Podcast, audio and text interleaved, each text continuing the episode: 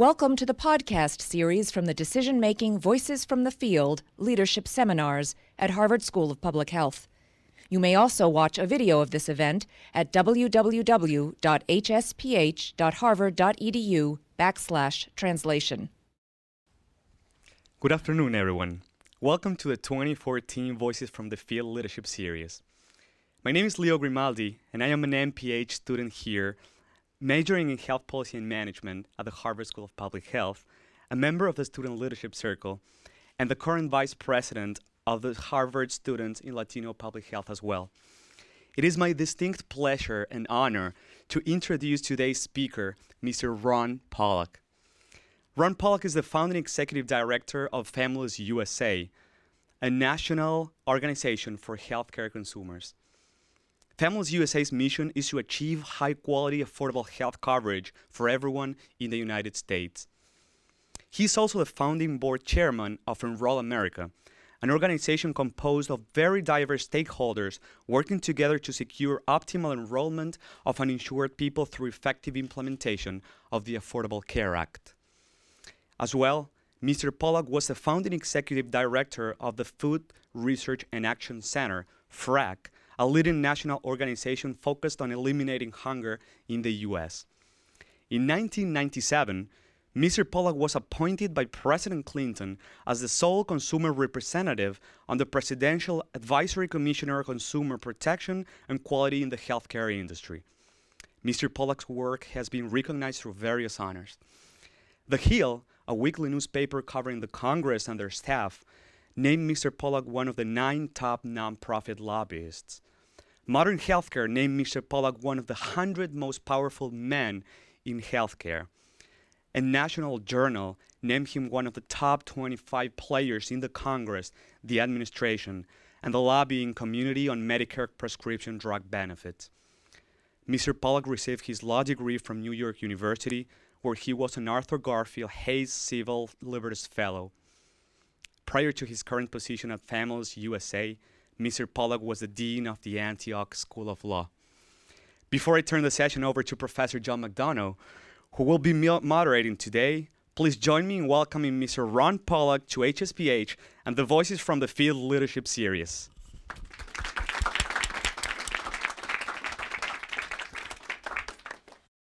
So, thank you for that introduction, and welcome to all of you, and welcome to everybody who is watching. It is a real honor and privilege to have Ron Pollack, the Executive Director of Families USA, who is one of the most important figures in the history of healthcare justice in the United States. I need to make a full disclosure. I'm a member of the board of Families USA. That's not a conflict of interest, that's an honor, but everybody should know. And I'd like to start just by asking Ron, welcome, to talk a little bit personally. So, you've been part of the health justice movement for decades, but you were also part of the hunger movement, the civil rights movement. Can you talk about your life in social justice and a little bit of your career and some of the key moments and points and what you've learned from all of this lifelong experience in fighting for justice? What John didn't say is my boss because he's on the board uh, of Families USA, so I've got to behave myself. Um, I, I, would say that uh, my involvement in social justice really started in college. Um, uh, I, was, I was student body president and I was involved in the recruitment of students for what was known as uh, Mississippi Summer of 1964. And uh, one of the students who was recruited uh, from our campus as a result was a fellow named Andy Goodman. Uh, and Andy, together with uh, James Chaney and Michael Schwerner, were three of the people who were killed in Mississippi in the summer of 64. And Mickey Schwerner also had a connection to the school because his brother taught at the school. And so I got very deeply involved in uh, the civil rights movement, uh, and I had decided I wanted to go to Mississippi. Uh, and I spent a significant period of time in Mississippi, living in the Mississippi Delta, uh, doing a lot of the work of the civil rights movement. And it was there, frankly, that I, I, I uh, as a middle class uh, kid, I really was exposed to things I'd never seen before hunger, uh, uh, incredible poverty, people without health coverage. And, and, and, and, and the image that I keep in my mind is uh, going to a, a, shack on a plantation near then uh, Senator James Eastland's plantation. Uh, and there was a uh, young child, about seven years of age, with a distended belly and uh, clearly had uh, major malnutrition. And uh, I remember I, was, I, was, I went to the shack with an organizer from the Mississippi Freedom Democratic Party, and, and he went to what was didn't have a refrigerator, had an ice box, and and there was just no food uh, anywhere in the house. And this child had sores all over his body, uh, and there were flies all over him, and and the child had no no energy whatsoever, and it left a real lasting impression upon me. And so I got deeply involved as I was in the, when I was working the civil rights movement on questions of hunger in the United States. Um, and when I graduated law school, uh, one of the first things I did, actually months after I graduated law school, we filed 26 lawsuits on the same day, um, all against the U.S. Department of Agriculture and uh, also against the states. There were, at that time, over a thousand counties in the country out of over 3,000 that had no food assistance program, no food stamp program, no commodity distribution program. And we brought litigation to uh, make sure that there'd be a food assistance program. And we actually won the litigation. It's a long story, but uh, it actually led to there now being a food stamp program in every county in the country. And uh, we went on to do work that actually started the WIC program, uh, the Women, Infants, and Children. Um, and, uh, and it turns out that after doing this work for a little bit of time, this was during the War on Poverty days, I got a phone call one day from somebody I didn't know who said, um, We have some extra money. Would you be willing to hold a conference for lawyers about how you can deal with hunger? And I said I'd get back to him, and I thought a bit um, about it. And I got back to him and I said, No, I don't want to do that. I, I, if you have money, let's not do a one shot deal. Let's create something that can do, be an ongoing operation. And that started this group called FRAC, Food Research Action Center, which I started and ran for 10 years. Um, and we did a lot of work relative to uh, improving the food stamp program, making sure that school lunch program was uh, operational in low-income schools and establishing school breakfast program, expanding the WIC program. Uh, and, and then there was a brief interlude. Um, uh, there was an opening uh, to be uh, the dean of the Antioch School of Law. And Antioch was a public interest law school where, which had the most intensive clinical program in the country. And I thought, this is great. We, you know, we didn't, the students got their learning by actually practicing law, and I thought this would be really exciting. I did that for a few years, and, and then uh, purely by serendipity, uh, Phil and Kate Villers, who live in uh, Concord, Massachusetts, uh, said they wanted to start a new organization, and um, uh, he was going to contribute $40 million to it, and that ultimately became Families USA. So uh, it, it was all serendipity. And so Families USA is a consumer health advocacy organization for the nation. I think a lot of people are confused by what does an advocate do? And what is Families USA and what role does it play and how have you shaped it and changed it over now about 25 years? Well, over 30. Over 30 years, forgive me. Um, So uh, fam- we, we fashion ourselves as being a voice for healthcare consumers. Um, what I, I, would say that our bottom line mission is be an admission here of, of, of some sort. Um, most of the folks at Families USA, myself included, did not come to the organization because of some real intense interest about health care. I would say for myself, and it's true, I think, for most of the people on the staff, I think we cared most deeply about distributive justice. And healthcare is clearly as uh, significant an arena about distributive justice, such big differences about um, those who have and those who uh, don't have. And so, uh, predominantly, our, our focus, at least in the first uh, two, two and a half decades, has been on trying to expand health coverage for people who are uninsured and underinsured. So, when you ask about advocacy, advocacy has many different elements to it, as you know. Uh, it includes doing policy analyses, doing a lot of work in, uh, in the media, and trying to get your point across or your, your point of view across. Uh, it includes lobbying, it includes working with grassroots organizations across the country who are like minded so that they're strong and they can uh, undertake advocacy at the state and local level and combine on federal efforts. So uh, we, we try and do as many things to push uh, public policy, and our primary focus has been on expanding coverage for the uninsured and underinsured. So you say distributive justice. I think a lot of people today, when they use that term, they use the word inequality.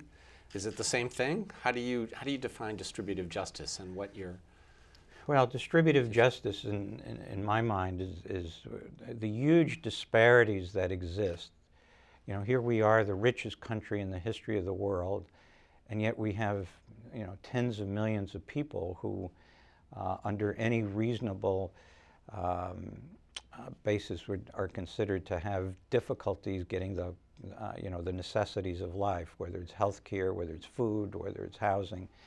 And so distributive justice to me is to try to correct that and, and, and reduce some of these enormous inequities. So right after the Affordable Care Act was signed in 2010 by President Obama, Senator Baucus, Max Baucus, the chair of the Senate Finance Committee, came out and called the ACA one of the largest laws ever for redistribution of income. And then he very quickly pulled back and said, No, I really didn't mean that. But is the ACA part of distributive justice? Oh, I think so. Uh, you know, their last Census Bureau report said that there are 48 million people who are uninsured, and uh, which which almost nobody can sort of put their hands on. What does 48 million mean? It's such an extraordinarily large number. I mean, it's larger than the aggregate population of 24 states plus the District of Columbia. And the Affordable Care Act offers a hope that we are actually going to reach many of those 48 million. It does not include uh, coverage for those people who are not legally in the country.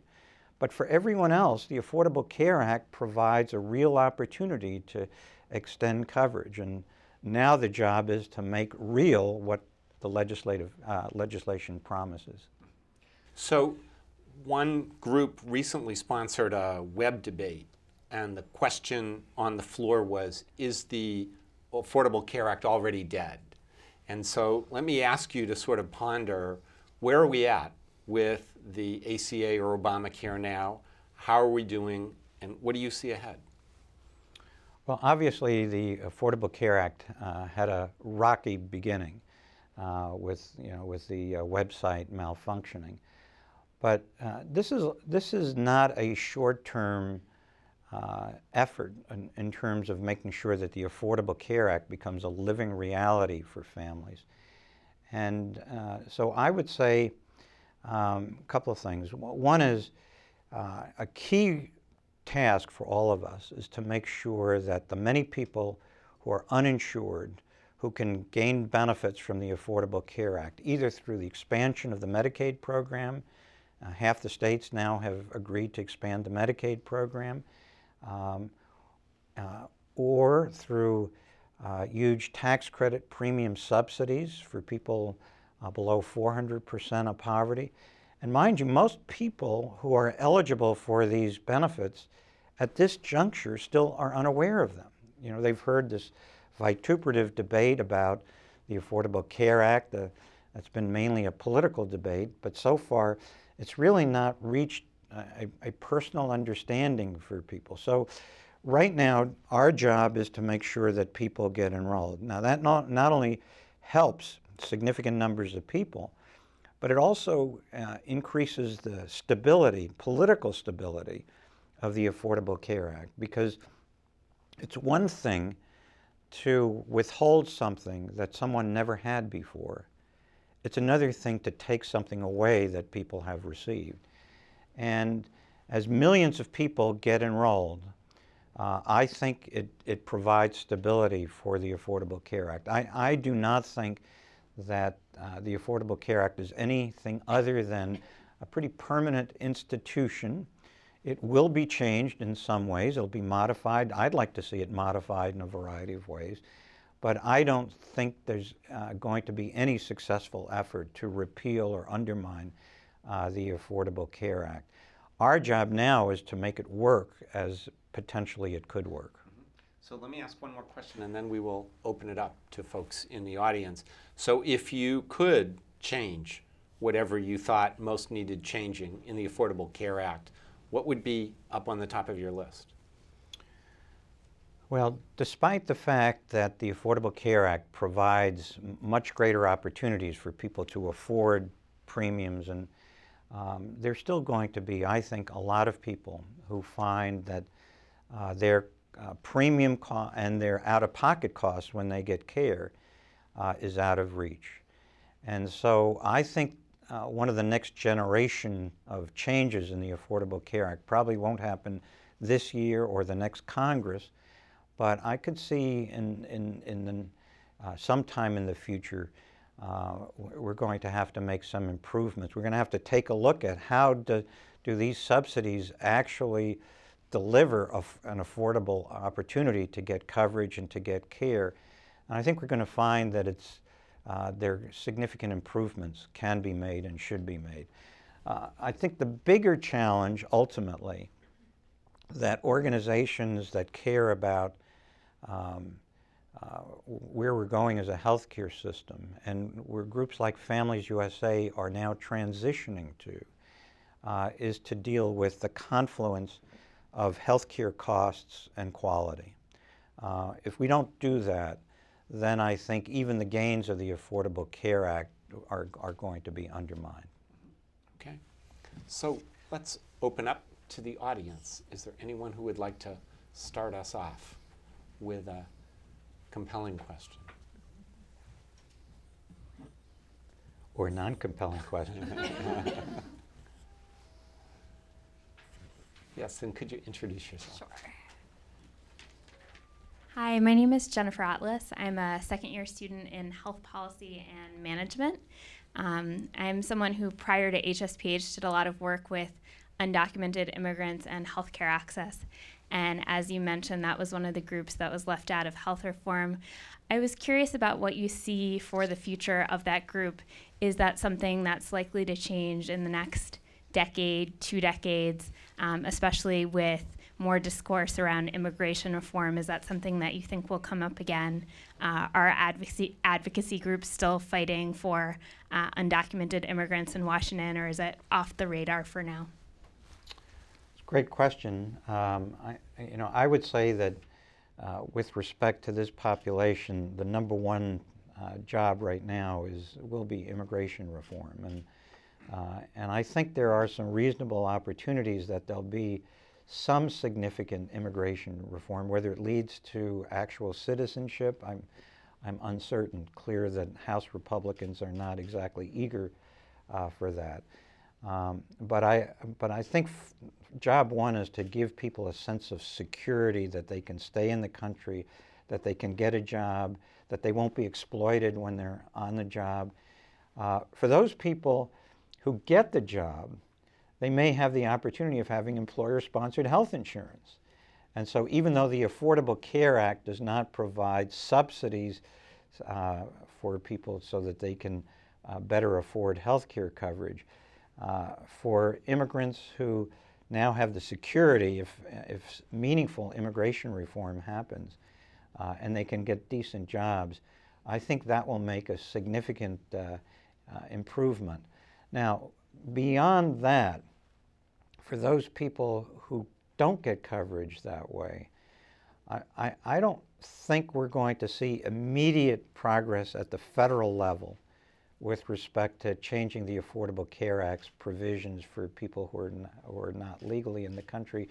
Now, what happens when they are legally in the country, they have a green card, or uh, I, I'm, I, I'm not sure. I do think we're going to see some improvements at the state level. California, I think, is likely to lead the way on this. Uh, California is thinking about providing a variety of different mechanisms so that people can get coverage, but it probably won't be with federal funds. So, so the Affordable Care Act represented no progress for undocumented immigrants. And it also, at the same time, represented an enormous progress for immigrants who are here legally. Do you expect that health is going to become an issue in the immigration reform debate and that the folks who are able to get the advantages of immigration reform will also be able to get health benefits under the ACA? Do you expect to fight over that? What do you, what do you see ahead in the, in the near term on that? I think the political issue, at least for the next uh, couple of years, is really going to be on immigration reform as opposed to uh, amending the Affordable Care Act. And it's, it's a major task, and it's unclear whether we're going to succeed in, in, in there being significant immigration uh, reform. Uh, and, I, and it's, so, it's so essential because if you don't have it, then, uh, th- then you're going to have a population that's constantly exploited, that works hard, uh, does all the right things, but because they don't have the legal status of protection, they're always living under the shadow. Uh, I think that's job one. And I think if, if, if Congress succeeds in passing meaningful legislation, uh, I, I, I, think that's what uh, the, the key immigration uh, organizations have been pushing for. Uh, I, I, I, don't see the Affordable Care Act being changed meaningfully in, in the short term. Other questions? Yes. Hang on, the mic behind you. Hi, my name's uh, Daniel Rez. I'm a Master's of Public Health uh, student here, and before I was here, um, I was a primary care doctor at a community health center. And a lot of the issues that my patients came in and talked to me about, you know, were related to their access to, to health services, but also uh, more upstream factors uh, with respect to health. So things like income security, access to good housing. And so my question to you is, do you think um, consumer health advocacy groups like Families USA can bring a health language um, to some of these upstream factors. And the example I'm thinking of specifically is the debate that's emerging around minimum wage. And if you, you know, if you think there's a role for a language of health and income security in that discussion. You know, for, for people who are uninsured right now, um, I would say there are two top priorities that relate to uh, the Affordable Care Act. And um, you know, one is we've got in 25 states across the country, we still don't do anything for the lowest income folks um, because the Supreme Court changed the Affordable Care Act's provisions relative to the Medicaid expansion. And that's a big, big uh, uh, ongoing fight. If you look at the uh, uh states that, uh, from Texas all the way through Virginia, not a single one of those states uh, has expanded the Medicaid program. And so you've got, ironically, very the, the poorest folks are left out in the cold in terms of the benefits of the Affordable Care Act. You've got uh, in, in, in, in California, in, in, I'm sorry, in Texas right now, the eligibility standard for getting Medicaid coverage is 18% of the federal poverty level for parents. Uh, in, in, in states like Alabama, it's, it's less than one quarter of the poverty level. Even in states like Pennsylvania, which you would think is a more liberal state, uh, it's only one third of the federal poverty level for parents.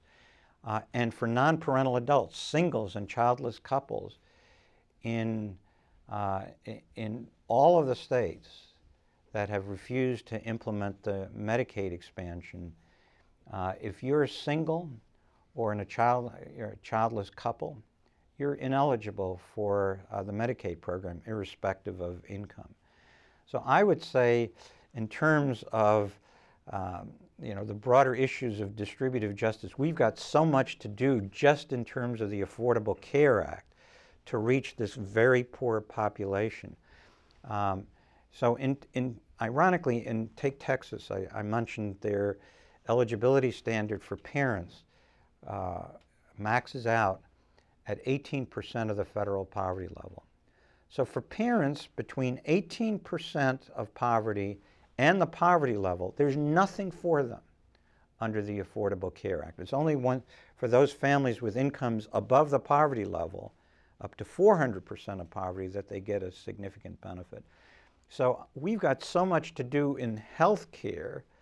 Um, you know, the, um, uh, the minimum wage fight will continue to be fought. I don't know what's going to happen in Washington. I'm not overly optimistic about Congress uh, increasing the minimum wage. I do think we're going to see significant changes at the state and local level. Uh, I think that's where the battles are going to be won with respect to the minimum wage. So let me ask you to go out on a limb. So right now, 25 states are part of the Medicaid expansion plus the District of Columbia. So by 2019, how many states would you predict will be part of the Medicaid expansion? All of them. All of them. 50 Uh, out of 50 within five years.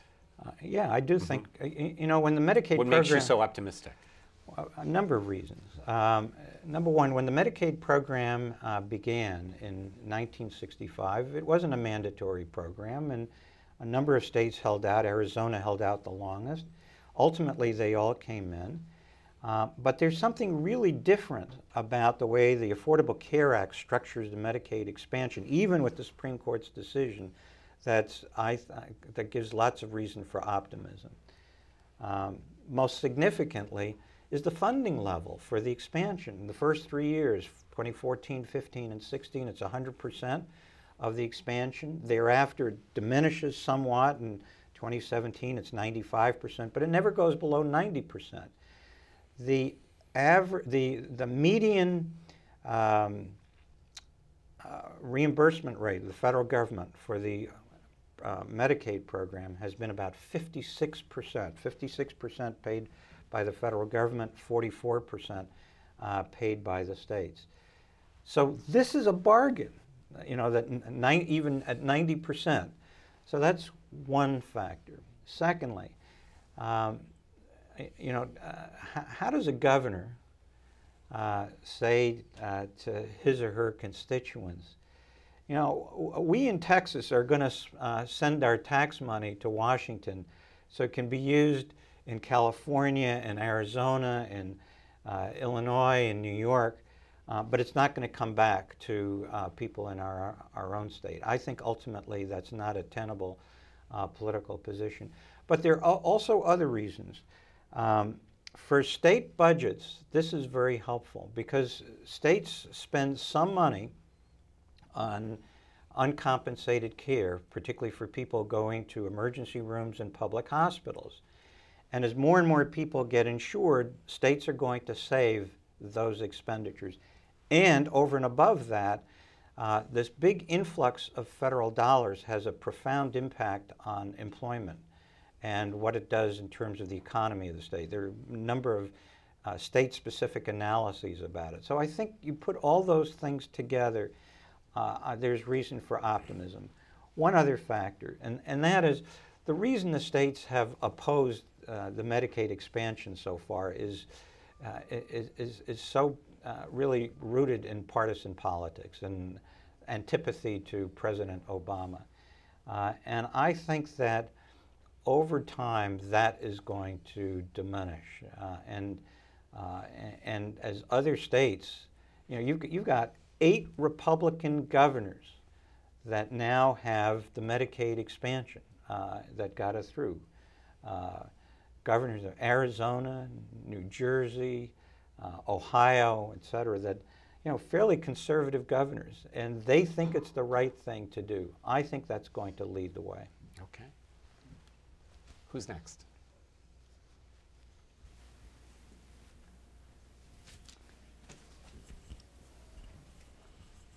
Hi, my name is Charlene Palmer. I'm a volunteer with Healthcare for All and also an employee with the Brigham Women's Hospital's Trauma and Burn Program. And I have a question um, based on some of the earlier comments you made about how you got into advocacy for consumers. Um, you talked about the food stamp program, and I was curious as to your take on um, the bill that's in Congress now that's um, talking about cutting such a huge amount from the food stamp program and how that relates to food insecurity and health. So the bill that is now in the Senate has passed the House uh, would cut the food stamp program by between eight and nine billion dollars over the next 10 years. Um, and the House passed bill uh, would have cut the food stamp program by 40 billion dollars. Uh, and so, um, you, you, know, if you take a look at, at, at how the House and the Senate uh, uh, moved into conference committee, um, the reduction was significantly diminished. Now, the organization I started years ago, FRAC, Food Research Action Center, I still serve on the executive committee. Uh, FRAC uh, actually uh, has expressed uh, its, its view that uh, the bill should not pass, but it will pass. Uh, it it, it, it made a very, there was a significant vote yesterday that showed that uh, it's going to be impossible to filibuster the legislation. Um, so I'm sorry that there are cutbacks in the food stamp program, uh, um, but I'm also pleased at the same time that the huge cutbacks that were in the House bill have been derailed. And um, it, it, it's, it's not a good movement, I think, to cut food stamps, which are, you know, they don't provide nutritionally adequate diets, you know, with the food stamp allotment. But uh, I'm grateful that in this really bad political context that the cuts were minimized.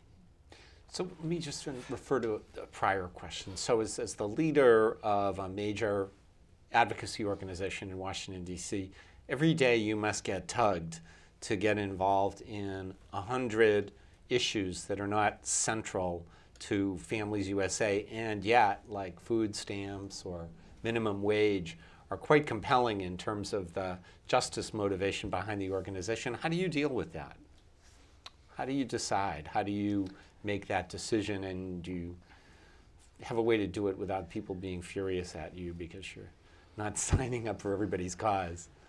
Well, it's really important to figure out what can you do, and if you know if you spread yourself too thin, you're not going to accomplish anything. And we constantly struggle with, even in the healthcare area and uh, what are the things that we should focus on. And, um, and, and, and, they are very tough choices, and I tend to lean, well, I want to do this and want to do that. But uh, the staff has been fairly disciplined in, in saying, um, this is, a, you know, what are the priorities?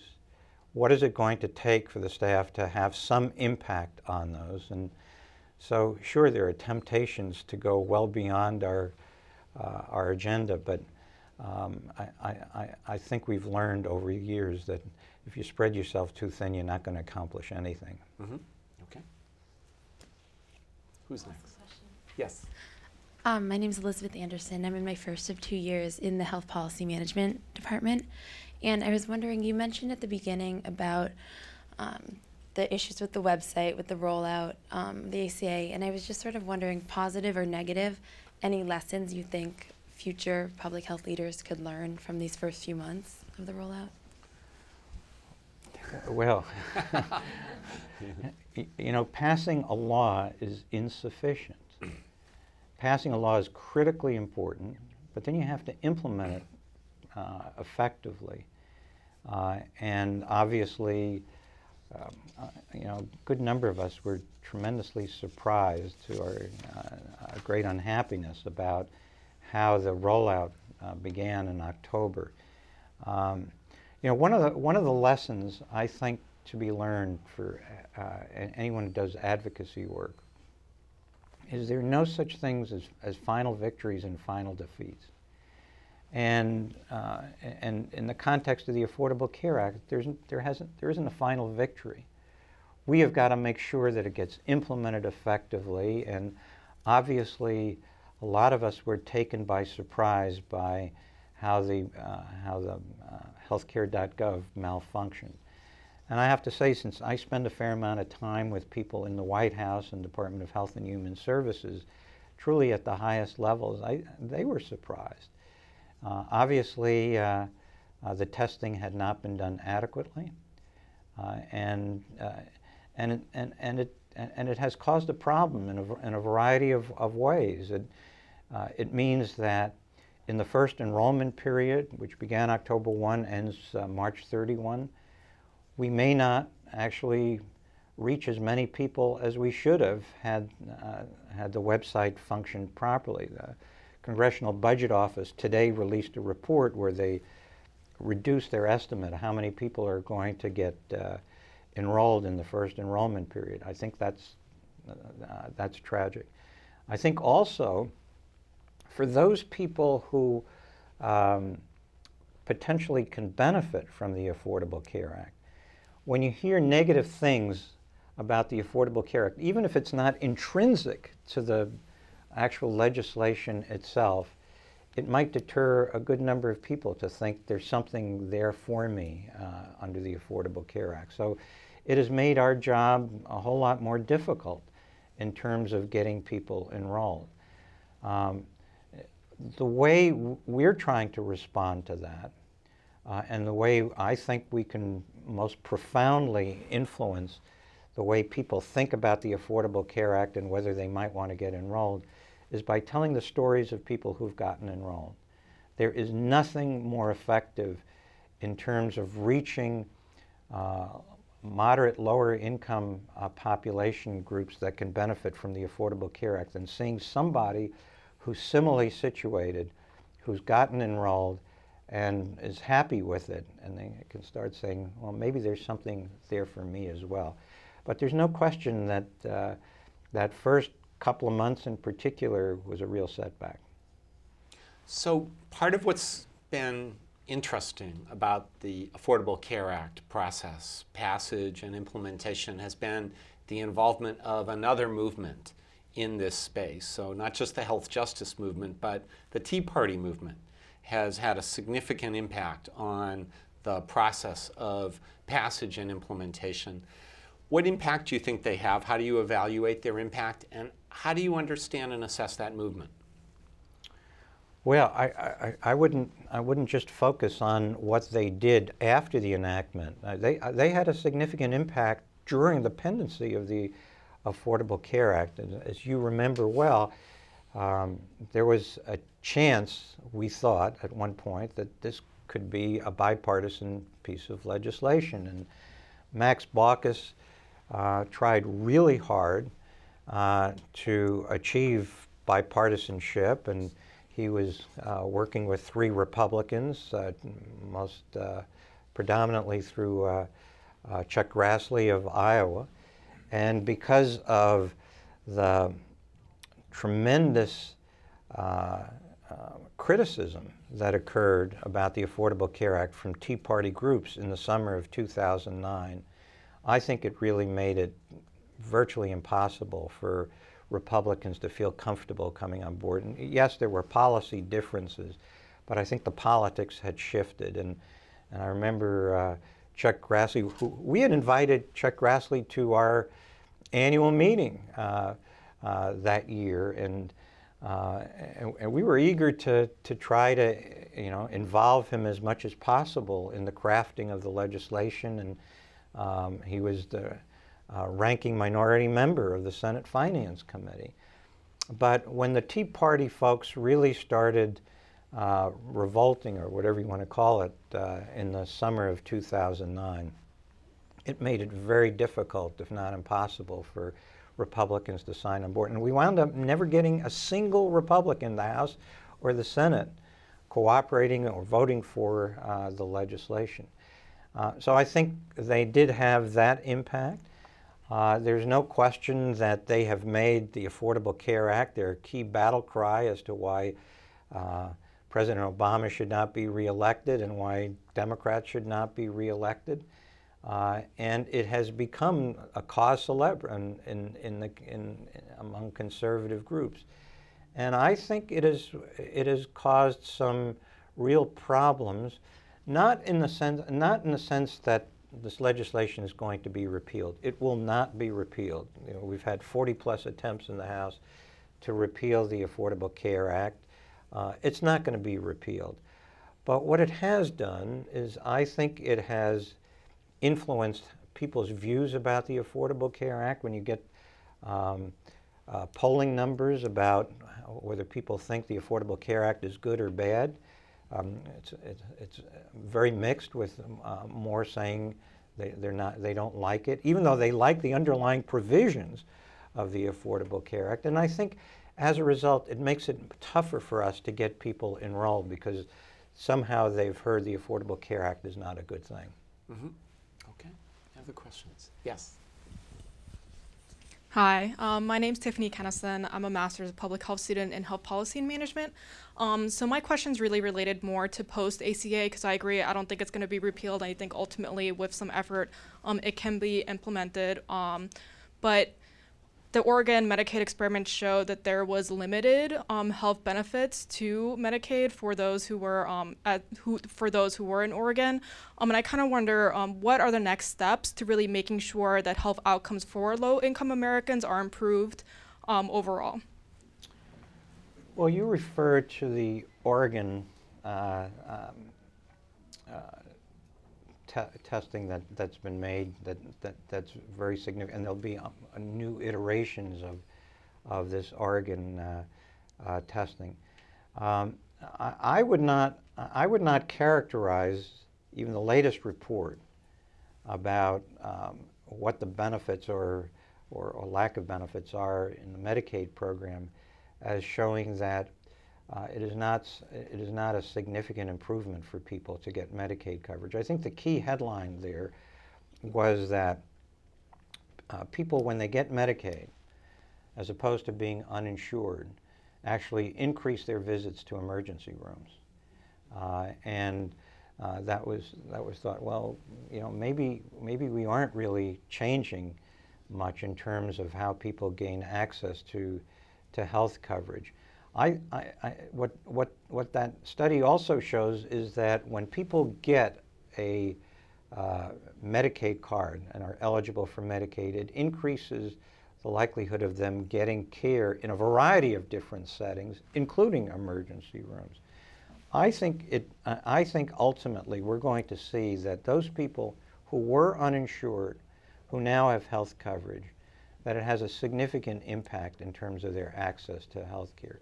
I, I, you know, over the many years that we've been uh, doing this work, I've seen so many people who are uninsured.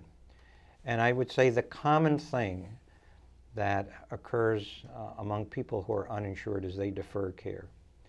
Uh, at the onset of a disease, at the onset of pain, uh, they decide that you know, maybe, I, maybe I shouldn't go to the doctor. Uh, and clearly, uh, most don't get preventive care and, uh, and I think that is going to change. Uh, and uh, so I do think there is a huge difference in terms of people getting covered, and including getting covered through the Medicaid program. But uh, you know, the next steps are going to be uh, how do we make um, coverage more affordable for those people marginally above the Medicaid level? Um, because I think we are going to find that there are millions of people who, despite the subsidies, are still finding coverage unaffordable. Okay. Other questions? Yes. Hi, my name is Sonali Saluja, and I'm a first year uh, um, MPH student here. Um, and I'm also a primary care physician, and I worked in Oregon and in Massachusetts uh, recently. Um, and I found that people really struggle with paying for their medications.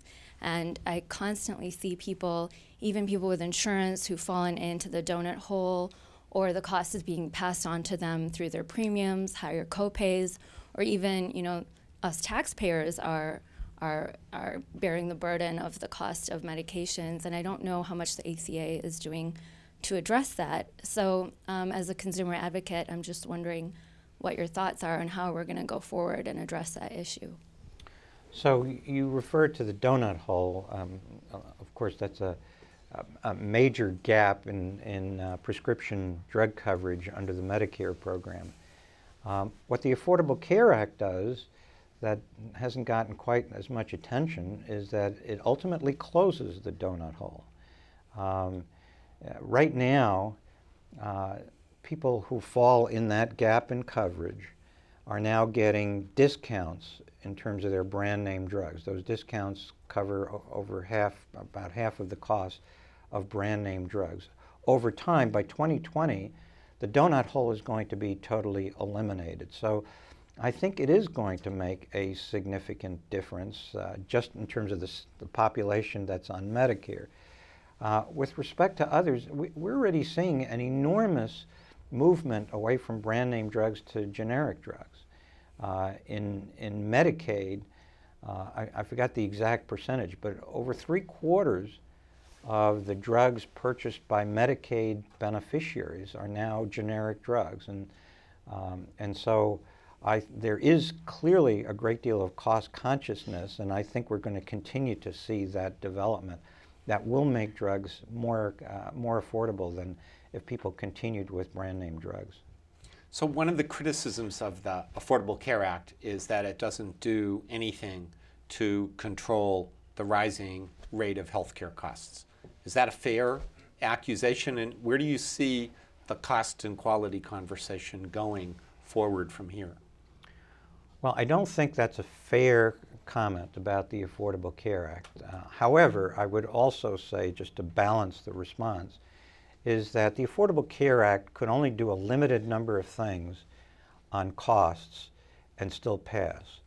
Uh, remember, we needed 60 votes in the United States Senate. Guess how many votes we got? We got 60 votes. We needed 218 votes in the House of Representatives. We got 219 votes in the House of Representatives. Now, we had a number of uh, key healthcare groups from the hospitals, the physicians, even the pharmaceutical companies uh, that supported improving access to coverage. Had the Affordable Care Act gone more deeply into costs, I think we would have not only lost that support from those key groups, but we would have gotten active opposition. So I, I, I, think it's inappropriate to say it hasn't done anything with respect to costs. I think it is making some changes. I think it's moving us away from a fee for service system, which I think is very important. Uh, I, I think we're, we're going to be moving closer to transparency of costs. It is improving opportunities for patient centered outcomes research to, to be undertaken. Those are all very important things, and I think they are having an effect uh, uh, with respect to cost. Is there much more we can do? Of course there is. And I think the next generation of legislation, which I hope will be done more in a bipartisan way, uh, because uh, businesses care deeply about it, and I think Republicans uh, care deeply about it, is I think we are going to go much deeper and much more comprehensively on, on the confluence of costs and quality. Mm-hmm. Okay. Others? So let me ask, since everybody's quiet all of a sudden. Um, the, um, this past week, three Republican senators, Senators Coburn, Burr, and Hatch, came out with a repeal and replacement legislative proposal in the Senate.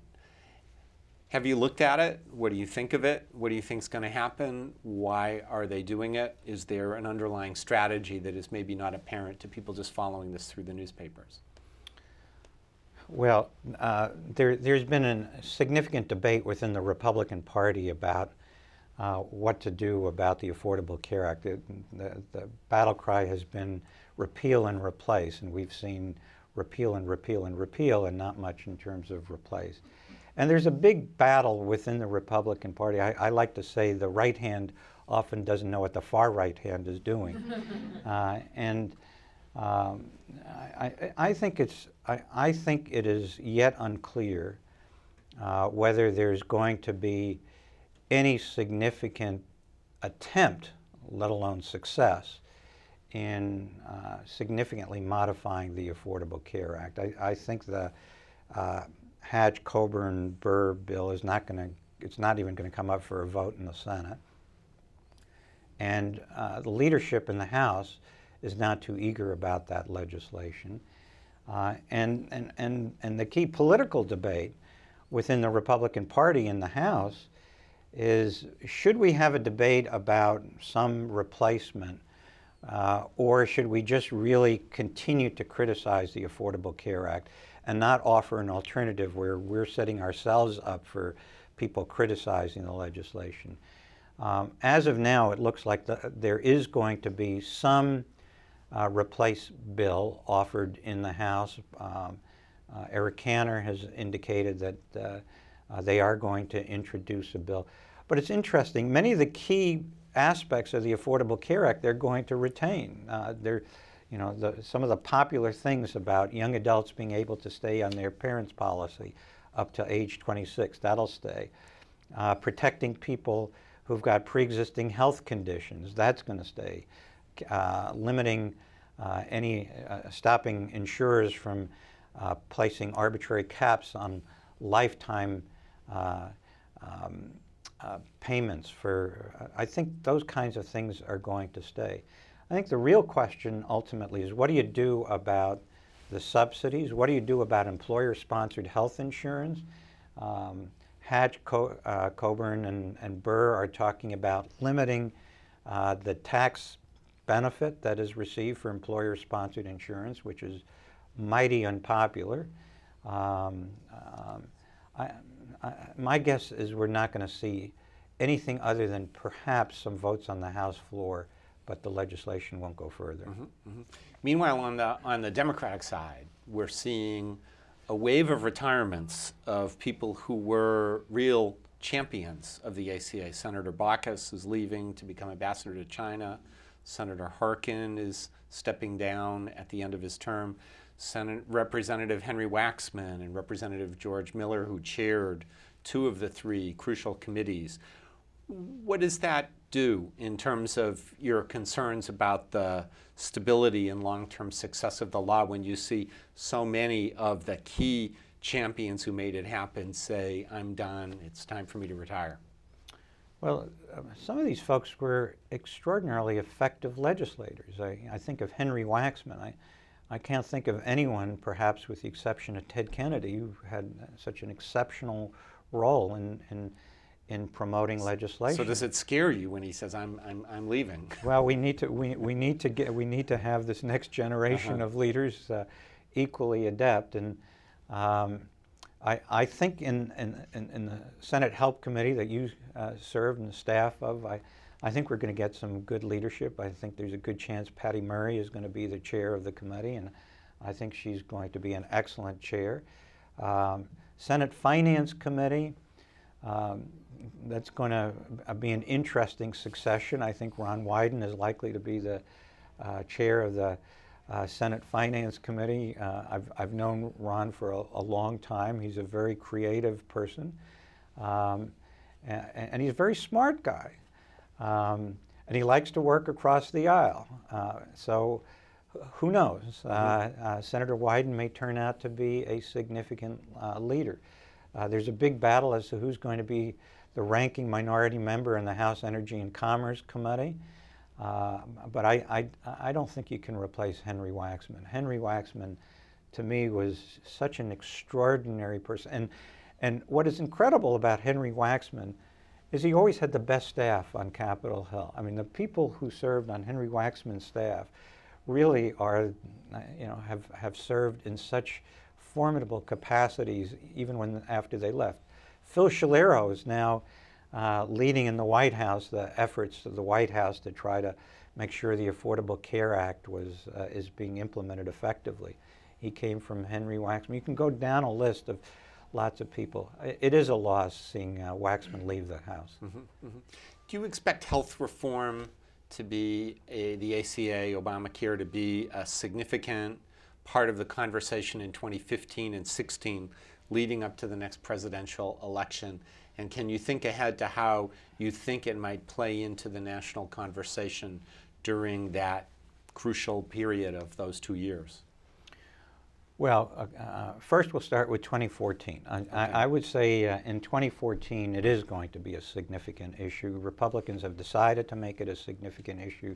We're already seeing lots of ads uh, um, that are that have been placed uh, on vulnerable incumbents. and so 2014, the Affordable Care Act is going to be a significant part of the political debate. I don't think it is in 2016 uh, because by 2016 we're going to have so many millions of people covered. I don't think it's a good thing for a Republican member uh, um, to say to constituents uh, or to say to, to, to voters he or she is trying to reach out to, I'm going to take this coverage away from you. You're going to lose your Medicaid uh, coverage, your, and in particular, you're going to, are you going to lose your subsidies for people up to 400% of poverty? I mean, 400% of poverty. That's $94,200 in annual income for a family of four. That's $46,000 for a person living alone. This reaches fairly significantly into the middle class.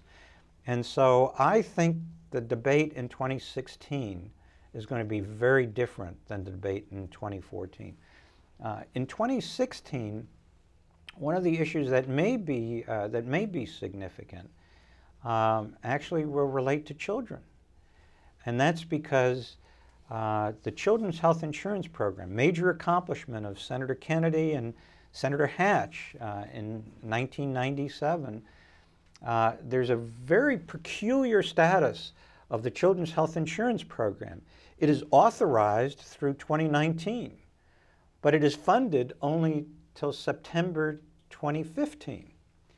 And uh, I think there's a high likelihood that uh, uh, Republicans are not going to see, allow it to be refunded. I think there will be a debate about children's health care. What happens to those kids, 8 million kids right now, in the CHIP program uh, when the CHIP program is no longer funded? What does it mean for the families in terms of when they start going into the exchange and they'll have to pay more in premiums, even with the subsidies, more in out of pocket costs? The benefits won't be as great. I wouldn't be surprised if Hillary Clinton is the nominee that she this is an area where she's going to be very comfortable talking about because her she's always had a deep interest in children and children in health care may well be an issue but i don't think the affordable care act as such will be mm-hmm. okay we are almost out of time. We have just a few minutes left. And I'm wondering if, in the end, you might just, for our students here and for students and others who are watching, to reflect on your career and advice and lessons for folks who want to either full time or as part of their lives make advocacy and forward movement on social and economic justice part of what they do. What advice and recommendations and thoughts might you have to share with folks?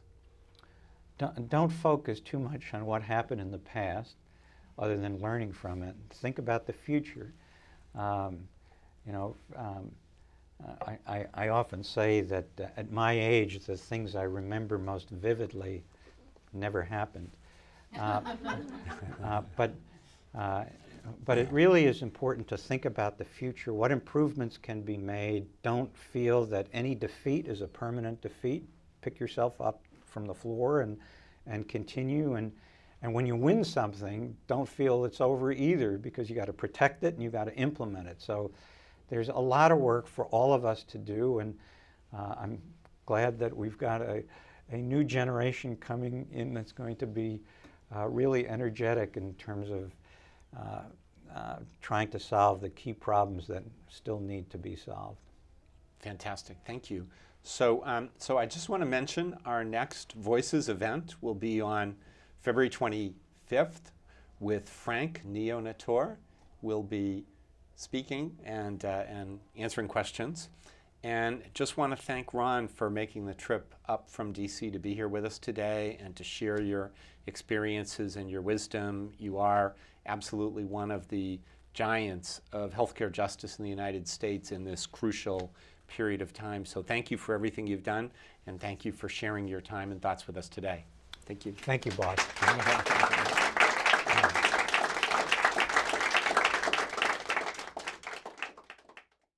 This has been a production of Decision Making Voices from the Field at Harvard School of Public Health. You can find the complete video of the event at www.hsph.harvard.edu backslash translation. We encourage you to share Decision Making Voices from the Field.